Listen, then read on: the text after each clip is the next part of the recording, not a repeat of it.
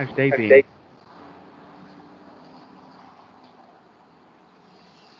Can you hear me? Yes, Yeah. How has your day been? How are you? I'm good. Good. Good, good, good.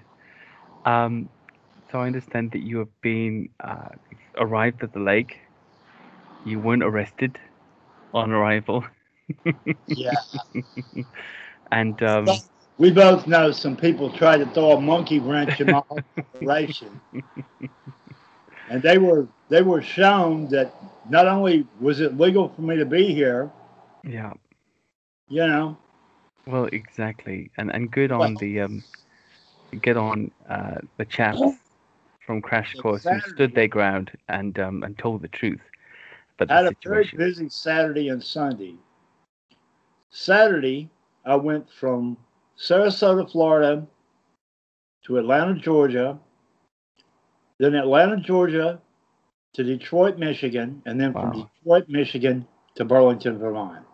That's um, So that was Saturday, is that about six hours flying? seven or eight. Seven or eight.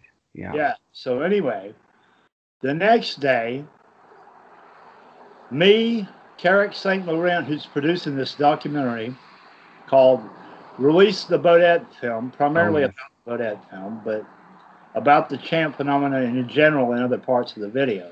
Uh huh. Him, myself, Jeremy Sanborn, which you will probably know from the On the Trail of Champ miniseries by Small right. Monsters. The the diver. The diver, yes. Mm. and his brother Ryan, who's Mhm. also a diver. So the four of us made the the Champs Greatest Hits tour. Awesome. First, we went to Ausable, New York, where the Bodette video was filmed. They dived over there, and Carrick interviewed me on the beach. So we were right there where the video happened, on the on the beach next to the river, and you could even see the buoy that is near where it was filmed from the beach. So we went from there to the extreme north end of Lake Champlain to a place called Alburgh. Now, are you familiar with the study that Chris Orick and Dick Raynor did on the Mansi photograph? Not that one. No. No, I'm not. About four or five years ago. Oh, is this the one where they actually matched the landscape pretty Yes. pretty Yes. neatly with with how it would have Okay. been uh, back then today? That's where I'm we sure. went, the Yeah. location that they had picked Yeah. out. Unfortunately, Chris Orick has passed away. He passed away from cancer. Mm. But um, Dick wrote a paper about it about three or four years ago. So it is considered probably to be the best possible site at this point in time. Uh-huh. Last year, I was contacted by a man that lives in St. Albans, Vermont, who drives past this place in St. Albans Bay, where you can see a beach in the background. And he thinks this looks like the location of the Mansi photograph. Uh-huh. Last year, I went up to investigate that site too, so that's a potential also ran. Wow. Um, Sandra Mansi herself was kind of vague about the exact location.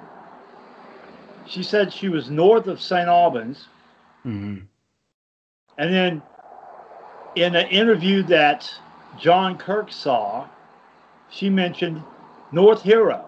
hmm Where this site is that Dick and Chris Orick picked out is right near a bridge that goes from Alburgh to North Hero. Uh-huh. Okay. So, you know, there's all sorts of speculation. Yeah. I will go on record as saying that I believe that Sandra Mansi and her family are telling the truth and that they probably saw an animal. Yeah, I always believed the same thing. You know, about her I don't mean to knock the um, the log theory. I mean, if you don't believe that there is a creature in Lake Champlain, hmm that looks like a plesiosaur. This log idea makes a lot of sense. Is this one of these situations, Scott, though, where um, like the, same thing that, that Roland talks about a lot, the my theory sucks the least theory, Yeah, you where know, essentially interposing some log that fooled a woman and her family that I was knew- a, a I knew Sandra Mansi. She was a friend of mine. yeah I know the kids. yeah.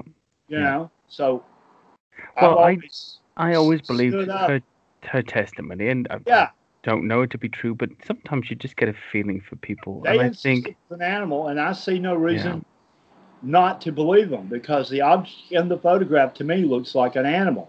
here's a question: Was the phenomenon very well known at that time that she took the photograph? Was it seventy six? She took it, or was it was had it died down at that point? So could it be argued then? it's very interesting that you know Sandra Mansi, her photograph she claimed was taken in 1977. oh 77 yeah. but not revealed to to the media and the world Uh-huh. until 1980 81 okay so 1978 national uh, no reader's digest Uh-huh.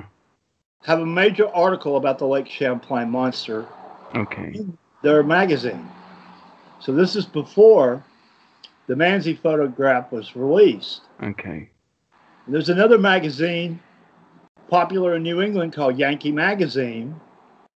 They had an article about Champ in 1977. uh-huh So, you know, Champ was in the national consciousness, okay But- but just not as prominent as the Loch Ness Monster. yeah it's not When the something Mansi photograph was released, yeah there was a brief period where interest in Champ actually eclipsed the Loch Ness Monster. hmm hmm I heard that So, Um, you know, but it's all relative.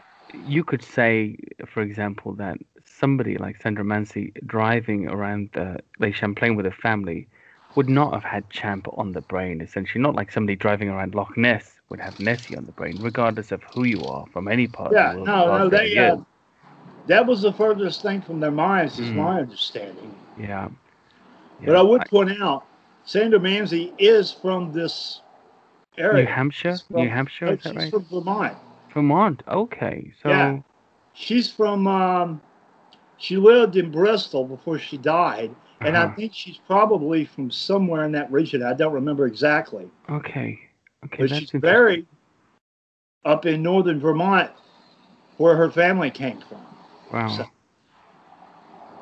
Um, where was I going with this? Well, Uh, it was um, the, the the journey. Uh, Yeah. Apart from the Bodette film, you Yeah, okay. so we investigated some of the other went sightings. from- Yeah. We went from the mouth of the Ausable River in New York State Uh, to Alburgh, Vermont, and the bridge that goes from Alburgh to North Hero, which is the spot that Chris Orrick and Dick think that the photograph was taken. uh-huh. right next door to a house that's in front of where the monster was supposed to be, according to their calculations, is a fishing lodge mhm, called the Holiday Harbor Inn. mhm. And I've been by there. I've made four or five trips up there trying to investigate this site, right? And a couple of the times that I went up there, I spoke to the people in the inn. So we went in to get their permission to walk out on their dock and Mhm. film the place next door where the monster was supposed to have been. And the guy's wife had a champ sighting. Wow. Tarek inter- wound up interviewing her for the documentary. This is a fresh sighting, unreported. Yeah. Wonderful. So that's going to be on there too. That's wonderful. And uh, Carrick is supposed to do an interview with Kia Warren, who is Sandra's granddaughter. Uh-huh. And her mother would be Heidi, of Larry and Heidi, the kids that were Uh-huh. told to get out of the water. That's them. I know them. Did the kids remember seeing the animal also? Well, I, I'm not at liberty to say. Okay. Let me just put it that Okay. Okay. to protect their privacy and, and I everything else. understand. leave Well, I mean, I would imagine that children, um, those children would have seen all kinds of harassment and denigration over the years directed towards the mother, and well, I believe probably the mother, quite, yeah, mother tried to protect them from that, and Yeah. she got a lot of harassment and mm, treatment over the years. So I think that's why she wanted to protect them yeah. from that. In Vermont, So, this is a very rural area as well. I would encourage them to come forward Yeah. with their account of what they think happened if they're comfortable with doing that. But that's Yeah. up to them. I don't want to invade their privacy or whatever, but I, I respect that, you know? People often ask me, Scott. They say, um, you know, "Do you wish that you could have a sighting? Do you wish you could photograph or film a sighting?" And I tell them that I used to, but oftentimes these days, especially now doing what I do, um, I don't think it would help me. If anything, it would cause me a lot of. Har- I want one, of course, but it would cause me a lot of harassment that um, wouldn't go away. And you know, essentially, your character is up for uh, for assassination as soon as you have one of these sightings. And I often wonder if many witnesses don't come forward in all spectrums of cryptozoology because of that, because they see what happens to other people when they come forward. They Yeah, don't want to take that chance. They say, they "Well, I do. saw it. I'll Some keep it to myself." Want to avoid that whole controversy. Mm. Yeah. And as a result, there may be important data that really we don't so. have ex- access to because people don't want to talk about it I really think so. because they don't want to be put under the spotlight. Yeah, and in a rural place like Vermont, even with the, the story of the monster, I'm sure, I'm sure people think less of you when you report. Well, you got to think there's people that have lived their whole life around the lake that have never seen anything. hmm So how could it be there? And then there are people that have lived most of their life or lived their whole life around, life around the lake, maybe went 40, 50 years and never saw anything, then saw something and haven't seen it again for 30 or 40 years. Yeah. So these things happen, you know? Let's talk about And your journey. That's one reason I'm skeptical of these investigators that claim, oh, I've seen Champ 19 times. Yes. Blah, blah, blah. Yeah, right. Well, I, I often, but the one thing about, um, I'm not calling anybody a liar, but when we're talking about people who fabricate things, the one thing about liars who get away with things once or twice is it emboldens them, and when they become when they become emboldened, they make mistakes, and that's normally doubling down. It's normally magnifying the lie or multiplying the lie. Um, somebody told me Well, a once before. people see things and make mistakes. You know, they see Yeah. boat wakes, standing waves, floating Yeah. logs, Oh, large sturgeons. It happens. in a place like Loch Ness, for example, which you're probably very uh, more than aware of, that the loch is actually so narrow comparatively to Lake Champlain that when the big passenger boat goes goes through one of the cruises, that wake, I mean that, but sorry, it's that, like a pool um, table. it can it can keep going for about five minutes. I watched it from a from a, the the, Yeah. the hillside from the Great Glen Highway. I watched the boat take off, and I stayed there for five minutes, and it was still you know undulating the whole time. Yeah. And um, you know, I think that's just something that um, mercenary, opportunistic individuals photograph from time to time, just the same as in Lake Okanagan. It's always a standing wave, isn't it? Yes. And yet you push that to the papers, everybody gets excited. My favorite Loch Ness one at the moment is the fireman who didn't believe in it and can't believe he photographed it, and neither can anybody else. There's nothing in the frame. Mhm. Have you seen this one? I believe um, I have. It's insane. I mean, there's a red circle with it, so at least you can imagine where it would be. There is some evidence that might be of a champ or might be of a Nessie, but it's so ambiguous, yeah. it's worthless as evidence because you It's can't worth- decide whether it's a hump Mm. or if it's the dark crest of a wave. I mean, there's no way of knowing. If So you some- might as well throw it in the garbage. this is this is the truth, and if something like the um the Surgeon's photo, for example, um, which was very clear, I know it's it's it's highly likely to be a, a fraud, a fake. And I, I talked to Roland; he thinks the same thing, and I'm coming around to that slowly but surely. Being a diehard believer, I'm starting to say, well, yeah, it looks like it was. Anyway, if that was debated, and it seemed very clear, the pictures for however many years, nearly 80 years, and if the Patterson Gimlin footage is still debated hotly, and these things are very, very clear. Anything less than those things is nothing at all. Yeah. I mean, the Bodette film, the um, the, Are you familiar with the Ian Milne sighting at Loch Ness in 1930? is that a film sighting? No, it wasn't a. It was just an eyewitness sighting, but this is three years before Oh, I'm sure. It's Aldie McKay's sighting. okay, the It was in McKay sighting, yes, In 1930. Yes, the, the the McKay sighting, yes. Um, Well, the point not I'm trying to make is that this summer, the Ian Milne sighting will be 90 years old. Wow, wow. And So as we've seen in three years, Aldie McKay's sighting will be 90 years old, and the uh, Loch Ness monster phenomenon, as we know it, will officially be 90 years old. And where are we? I mean, where are we? I mean, it's. I think you know what? It's very simple for people, especially looking in a, in a finite body of water, to say you should have found something right now. But water is so hard to investigate. Yeah, Um, and if an animal is elusive, if an animal is primarily nocturnal, for example, or has some ability, as we've discussed, to stay submerged for long periods of time, yeah. what hope is there in in locating anything without really military style technology being employed uh, in the field to Well, it. I mean, you can sink the Eiffel Tower in Loch Ness. It's 750 feet deep. oh yeah, sure you could. That's a lot of water. Yeah. 24 miles, but 750 feet deep. Lake Yeah. Champlain is half that depth at its Uh-huh. maximum depth, but it's five times longer than Loch Ness. Yeah. What is the length? 114 or 121 miles? I always forget. 129, as far as I know. Okay. And 14 miles at its widest, right? About 11 miles. 11. Okay. Because the ferry that goes from Burlington to Port Kent Uh-huh. goes that route. It takes an hour to get across. Wow. I mean, that's when I was there. I was just impressed by uh, what a huge body of water it was, and it just seemed like a sea from certain vantage points you looked out, Well, yeah.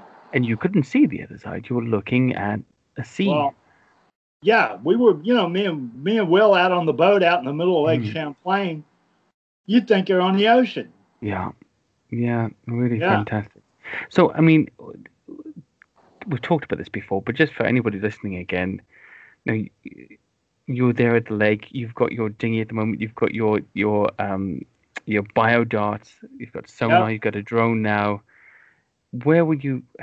What types of? I won't ask you for the locations, but what types of areas are you looking to investigate? What are you hoping to? Well, capture I'm that. trying to go to places where I've got access to deep water Mm, right off the shoreline. uh-huh.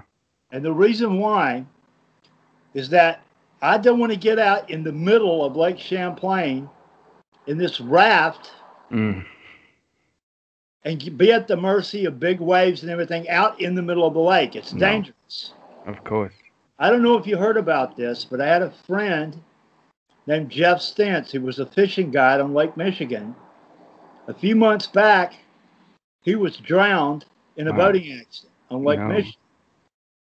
So, you know, on, on, on the heels of that, Uh-huh. and having been out on Lake Champlain in a big boat and seen what the waves can do out there, I'm Yeah. trying to be extremely careful. I mean, I always wear a life jacket when I'm out in the Uh-huh. boat. I don't care how big the boat is. I'm not going to drown if I can help it. Yeah, absolutely. And I, I'm So- exactly the same. So this is weird, but I'm taking this sonar unit and putting it on a raft. I bought brackets Uh-huh. that are made to mount this kind of sonar onto a raft or an inflatable boat. Wow. So I've got the fun task of putting all this stuff together over the next three or four days, which I'm dreading actually. well, nobody else is going to do it, so I have to do it. if if if it was me, I'm very I'm not very handy. If it was me, then sonar would would sink in the lake on the first day if I attached it to the raft. Well, I'm probably, you know, I'm not mechanically inclined, so I'm probably Mm. going to have to to work on it a little bit, then run screaming from the room, have a cigarette, and then come back to it. you a could get drunk and hope you wake up in the in morning with it with it finished. Let me tell you, this drone, which was a gift from a dear friend of mine named Chris Mhm. Jones, you probably Oh, know yes. him too. yeah, yeah, So Chris bought me this drone, and the entire instruction manual is in German. of course. No English because it came from Germany, which probably explains the price on it. Well, But anyway, I, I managed to, to make my way through it. yeah. Yeah. You so what I had some to German? do last night is I had to download the app Hmm. To record remotely from the drone from Google Play. And the only thing I had to work with was the name of the app because the rest of the text was in German. Wow. But I found it and I downloaded it and it's working. So the explanation is there in English, I guess. yeah. I was yeah, yeah. gonna just just joke with you slightly that if the instructions are in German, at least you know that even though you can't understand them, they're very precise. Yeah, yeah, even though it's in German, yeah. it, it astonishes me these days. Actually, No, when, no when I open Germans, something, but I just don't speak German. Know? no, me neither. I'm not. Um, no, I don't. We did it in high school, French and other things. But I, I don't speak German. I know a little French and a little Spanish. That's yeah, about it. Spanish I'm okay with. I'm not so bad. Yeah. Know a little bit of Hebrew now. Um, uh, But I, I'm never, I'm never in a in a in a situation where I have to fluently talk another language. If I And- was, I would probably know it. You know? it would also probably be very rare for you to be in a situation with a German that didn't speak English, oddly. Yeah. Um, well, I have friends from from all over the world. mm. I think you know Marcus Hemmler, don't you? Uh, yes. Oh, yes, he does the. He's a good uh, friend of mine. He's he in Germany. carcass. He does the. Uh, the Yeah, basking shark carcasses is primarily what he works on. CMOS Very, very scientific. Very. Yeah, he's a great guy. Yeah, fantastic. Yeah. Absolutely. Yeah. Yeah. Um, one thing I'm, I'm really uh, wondering about with the whole champ thing and lake monster research in general, it, it was really nice to see people like Carrot, uh, Carrick and the Crash Course cryptozoology guys getting out there because there's a feeling sometimes that um, you know, lake monster hunting is an aging discipline. You know, you yourself have been Well, there is. for 20 plus years. Everybody at Loch Ness has been there for 50 plus years, it seems. Yeah. Well, And is, there anybody new with that kind of generation yeah? that will carry on the work when when we can't do it anymore. You know? I hope so. I hope so. I mean, just to to. and I'm hoping that we it, get to properly mentor the generation that's coming behind us that would be good. and get rid of the crap. You know, the The the fighting and the or Yeah. whatever you want to call them. yeah. Hey, look at me. I um, I was wondering about that. You know, I, I did a little clip a little while back, and part of the clip I was saying I was a bit frustrated that day, and we're go, without going into any of the details. I was talking about cryptozoology and saying, is the problem really that we're all big fish in a little pond, and there's not anything else to eat other than each other? You know, because um, there's there's not much finance, there's not much uh, money in it, and everybody's trying to grab a bit of the limelight Yeah. to fund what they're doing usually, and in doing so, it sort of makes people elaborate a little too much on what they've got. Whereas, well, it's it's very insular. yeah, yeah, There are whole hordes of people all over the earth that don't care anything about cryptozoology. There's A tons lot. of them that don't even know what it is. yeah, exactly. You know, so Well, exactly. that's a very sobering reality if you, Mm. you you know manage to think outside the box for a little bit. oh yeah. I do it all the time. you know, I At the imagine. very least, people can people can ridicule what I'm doing, but I'm investigating a real phenomenon. Whether these animals exist or not, people really believe in them, yeah, and they right. believe they've seen them. So there's something worthy of investigation going on, even if it's just a sociological, psychological thing. yeah, So, Yeah. on that basis alone, it's worthy of investigation. I happen to believe that there's something biological behind it. But Well, you had a sighting of complete, something you know. with a, a flipper or a fin-like appendage in the lake, Yeah. didn't you? And that was what did you say about 15 feet long, or what, what was the the, the let's go let's go over your sighting again. We've done that a bunch of times, Well- but just for people listening. I've likened it to a leatherback turtle, but much Uh-huh. larger, about 15 feet long was the visible portion of it.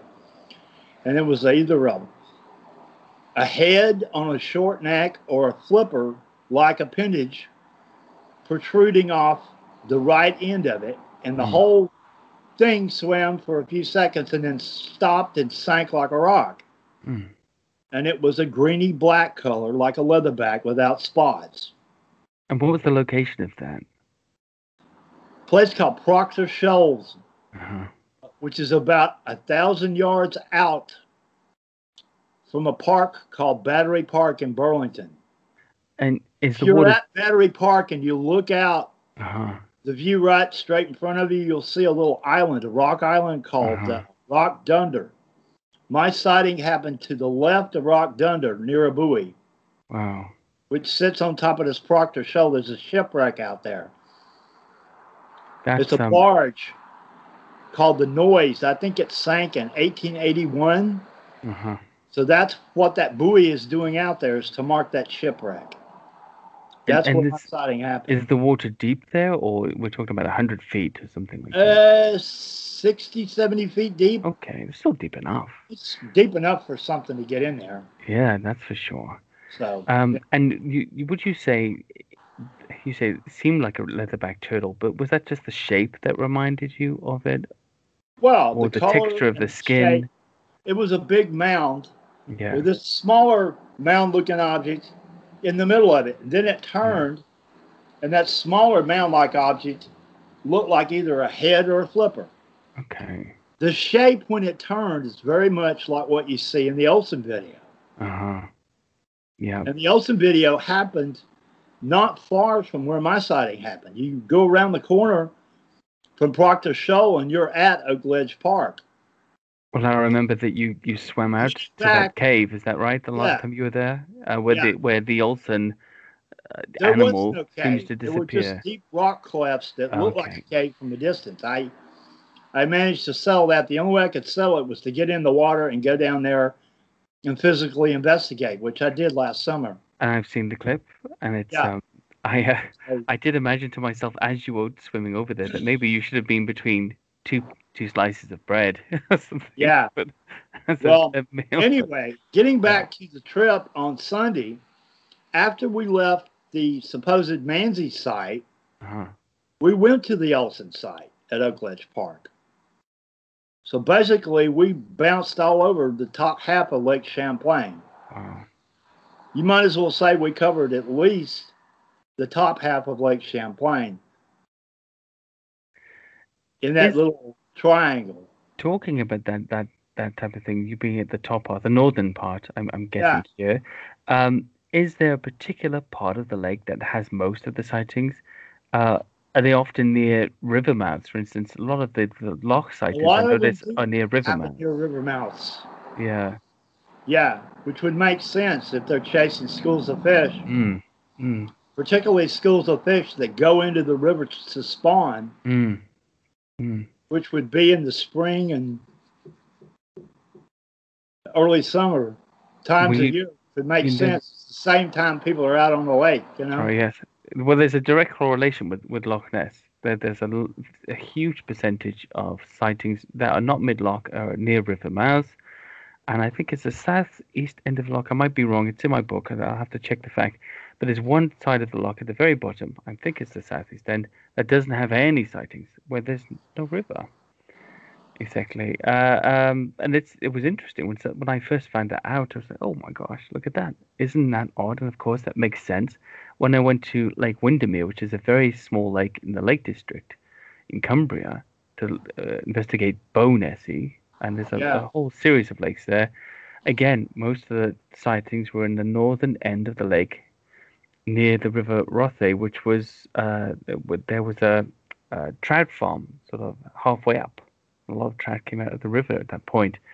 And it just seemed to suddenly click and make sense. Of course, we're dealing with an animal. It's going to be looking Well, for a, a fresh vantage point to catch fish. there is a hot spot, and I tell them no, Mm. because there are reports all over the lake, even up in the Uh-huh. Canadian Park. You know, so you never know where these things are going to um, show up. Now, Port. Henry is heavily invested in promoting Champ as a tourist attraction, which Yeah. is fine. Yeah. And there are a lot of sightings of Port Henry, but there are sightings that the original sighting that started officially started the whole Champ phenomenon really was in Dresden, New York, just north of Whitehall Mhm. Which is where Paul Bartholomew lives. Just as you're going out of Whitehall, if you Uh-huh. blink, you'll miss Dresden. I know what that is. Railroad workers claim to have seen a sea monster there in 1873. Wow. That's really, if you if you critically study, you know, the the modern champ phenomena, that's really where it started. There's this kind of um very questionable sighting from Port from um, Bulwagga Bay in Port Henry from 1819 that clearly sounds like it's spurious. Uh-huh. And then there's a sighting from 1808 with no details. Now, I would give that credence, but unfortunately, it's one sentence. It says, A monster has lately been seen in Lake Champlain. Okay. That's all it says. So, I- you know, take that from what you want. So, And the real steady phenomenon has gone from like 1873 to at least 1929. There's Yeah. a whole series of newspaper articles, regional newspaper articles here on both the New York State and Vermont that you can look at that go pretty steady up through that period. Mhm. And then something came along in the 1930s to eclipse the fame of Champ. I'm not sure what it was, but I suspect it was somewhere in Scotland. Those Scots. Yeah. So then you got you got kind of reports that pick up in like ah the 1950s that go Mm. through the 60s.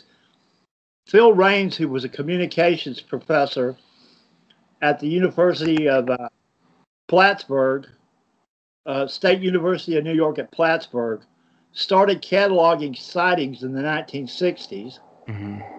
Then Joe Zarzynski came along in the 70s. And Dennis Hall came along 80s and 90s. Okay. And then yours truly showed up in 1994. So, Well, well, and lucky for you that you did, yeah. because so um, it's, you know, I think what would you be doing if you hadn't had that sighting? If you hadn't started investigating this phenomena? Well, if I hadn't started investigating, I wouldn't have had that sighting because I wouldn't have been here. Yeah.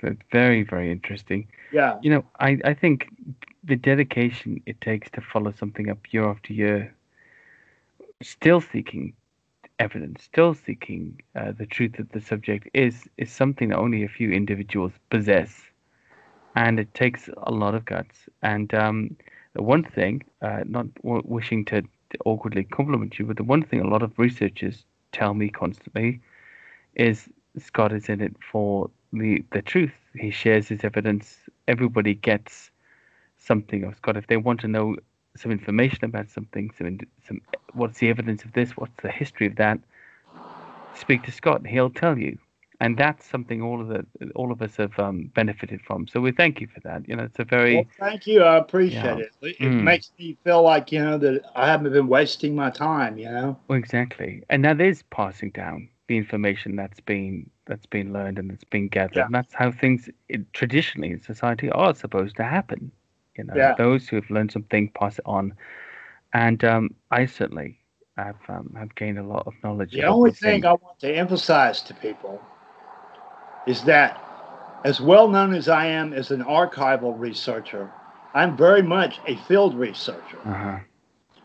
And maybe I don't come back with as much sensational evidence as a lot of field, so-called field researchers do.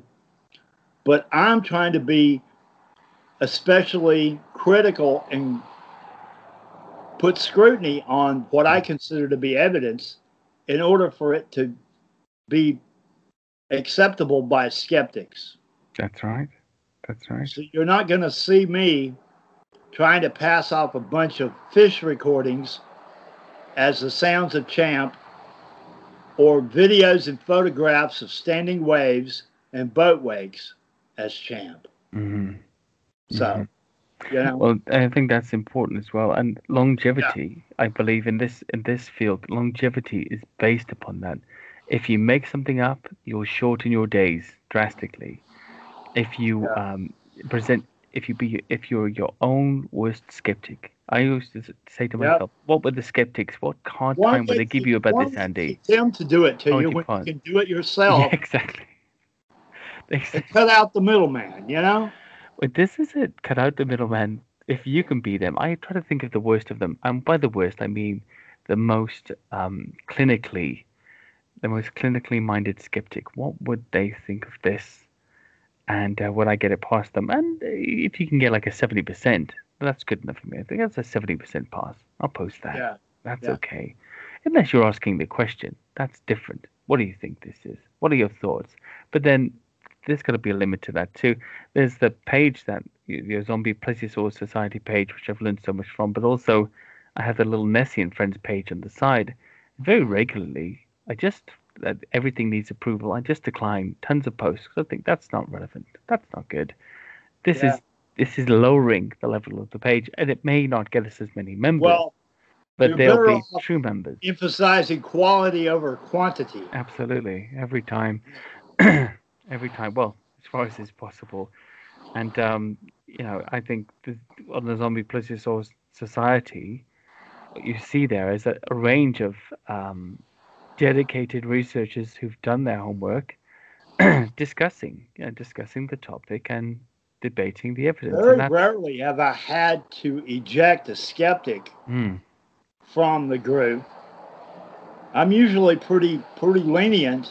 yeah, But there have been a couple of times when they just, you know, kept trying to ram their views down people's throats that didn't agree with them. hmm And I asked them to back off. I asked them to back off and back off, and they just wouldn't do it. And I finally had to remove them yeah. because they just Yeah. would not do it. I've done one or two. but you know, Yeah, I've done one or two lately, which is maybe a bit sad, but it's um it's more the tone than anything else. You That's can lot of it. disagree with people it's not so much what you say as Yeah. how you say it. yeah, That, Look- a lot of the time, that's the whole problem. yeah, I understand what, how people get heated in the early days of sort of getting more involved in this. I remember having many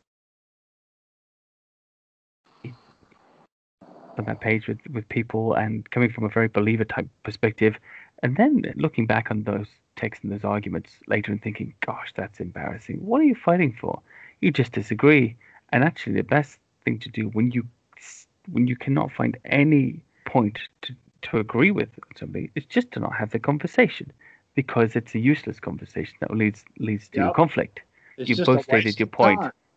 It's three waste of time. interactions three interactions and out out and that's Well- been my I would say that in the almost 28 years Uh-huh.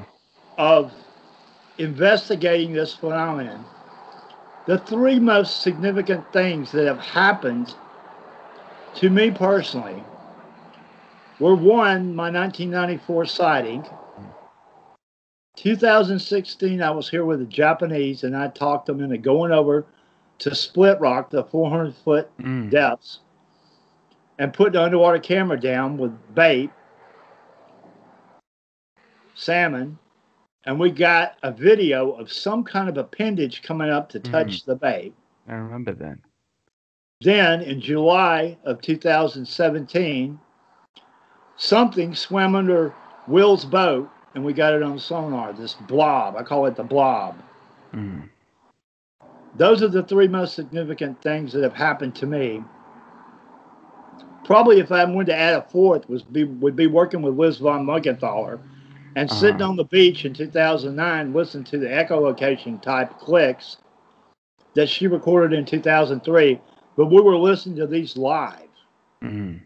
in 2009. So that would be the most significant things that have happened to me personally in this whole hunt. So I think it's um it's a wonderful way to spend your day, you know, and it's um and if you can do it, um, keep that passion going, then that's you know more power to you.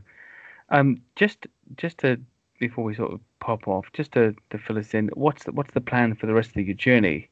Um, Well- obviously you're getting out on the boat, but um, you, Well, you on the raft. sort of I don't really Uh-huh. have a boat at this point, but uh um, toward the end of my stay, Nash Hoover and Alexander uh, Petikoff are supposed to come up okay, and film an episode for um, chasing legends. Yeah for Chasing Legends, and I'm going to be involved in that presumably. Oh, that's fantastic. And then I'm I'm going to go various places. There's a place that was closed last year called Colchester Causeway Uh-huh. that I want to put down an underwater camera with glow sticks, which is an artificial form of illumination that doesn't require a power source. Mhm. Divers use them all the time. So I want to put one of those down on either a fishing line or a rope and see if something comes up to investigate. Wow. And I've got the drone camera. I also want to go back to the caves near Marble Island Marina on Cave Island. That's the cave you see me swimming to in the video. Yeah. Yeah.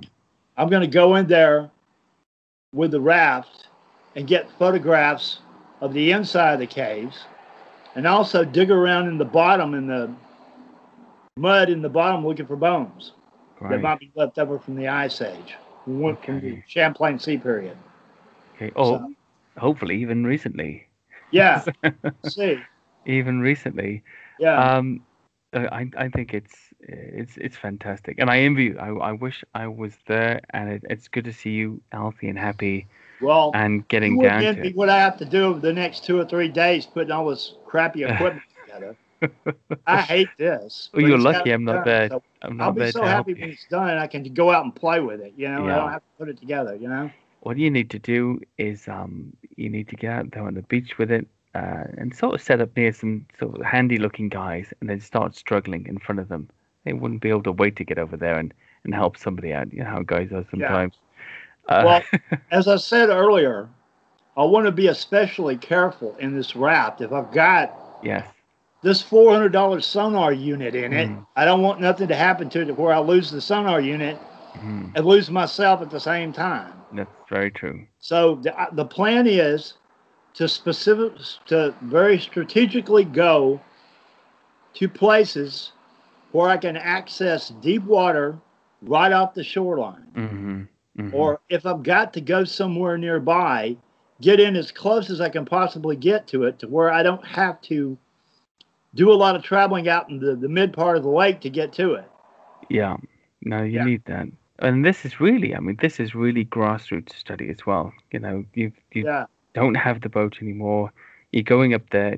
You're taking yourself out on a dinghy in a life well, jacket you know, it's, it's with a harpoon and a sonar unit.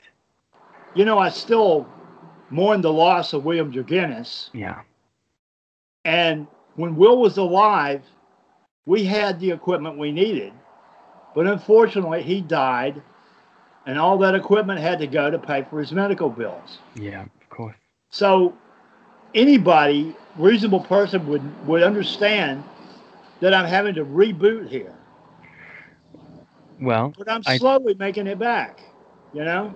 I think what I'm saying is this is this is hardcore.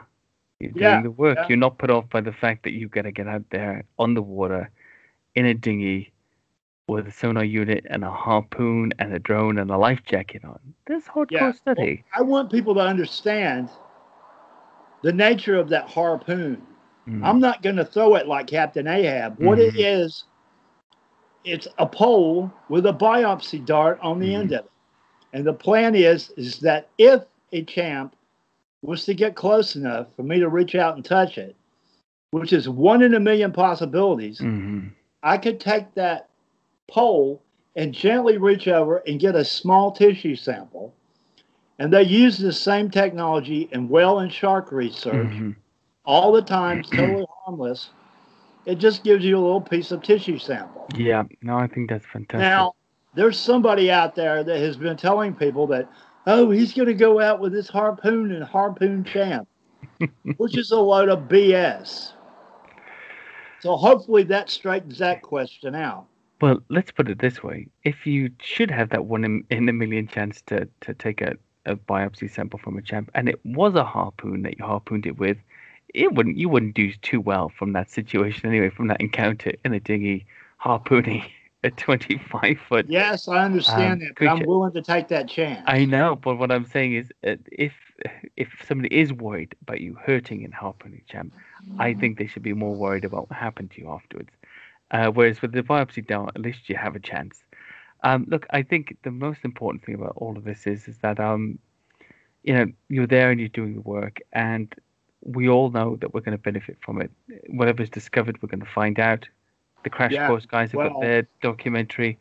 Then I uh, Chasing Legends guys have theirs too, and um, and that will preserve you know what you're doing and uh, and just keep spreading the word because I think lake monster research is amazing and it just needs it, it should easily be as big as uh, Bigfoot research. You know, it's so interesting and it's so Well, fantastic. You know, I uh, I think anybody serious about this realizes that the only way you're ever going to break through the wall is with physical evidence. Mhm. You get physical evidence of one of these animals, either through a tissue sample or you find bones of ones that's already dead. You can prove they exist without having to harm or kill one. Mhm. And then, if, if they're officially recognized as real animals, they will be given full protection like They any will. other rare animal. Mhm. Instead of these, you know, these uh, laws that are on the books now that are protecting an imaginary animal. Mhm. They're, They have about as much teeth as a, a law protecting unicorns and mermaids. Oh yeah. So Yeah. we've got to get over that hump. And anybody that is trying to discourage that, I believe, is more interested in promoting themselves and exploiting the mystery for years and years to come, leaving it open ended simply for want of attention for themselves as some kind of expert or whatever it is. You Well. I think yeah, it's a zoological issue, isn't it? Really, we, if the the consensus should be that it is a living, real animal, and if that is proven to be true, then yes, we want. Unless you want to go the paranormal route, which is a cop out, I think. I I think that's like, so I'm nothing against the paranormal guys, but I'm interested in zoology. I'm interested in animals. That's my primary concern, and similarly uh, to yourself, I think when you go the paranormal route, I think that's the human ego saying, I can't find it, therefore it must be something supernatural because I failed to get it or we failed to find it.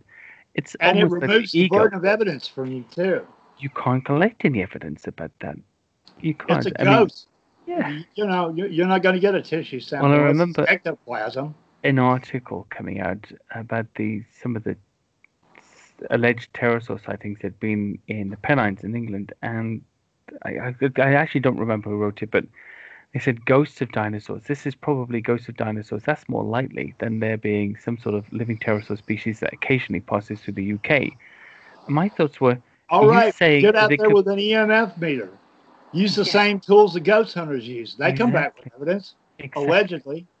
Exactly, but for me, it was such an implausible standing to say that they would be one that dinosaurs would have ghosts, two that that they would be here in the UK, and instead of it just being a real animal, and it that kind of stretch, that skeptical stretch sometimes, when the um, when the denial becomes more implausible than the actual subject they're denying, it's strange. It's so strange. Yeah. Now, sure, Well- it's very unlikely that there are still living pterosaurs. Rather than ignore the paranormalists, I've tried to engage them in conversation. yeah, absolutely. Ignoring them is not going to do anything good. It's not only that. Sometimes they've collected try evidence. selling that to the biologists that you're trying to win over that, oh, there may be an unknown species. Yeah, exactly.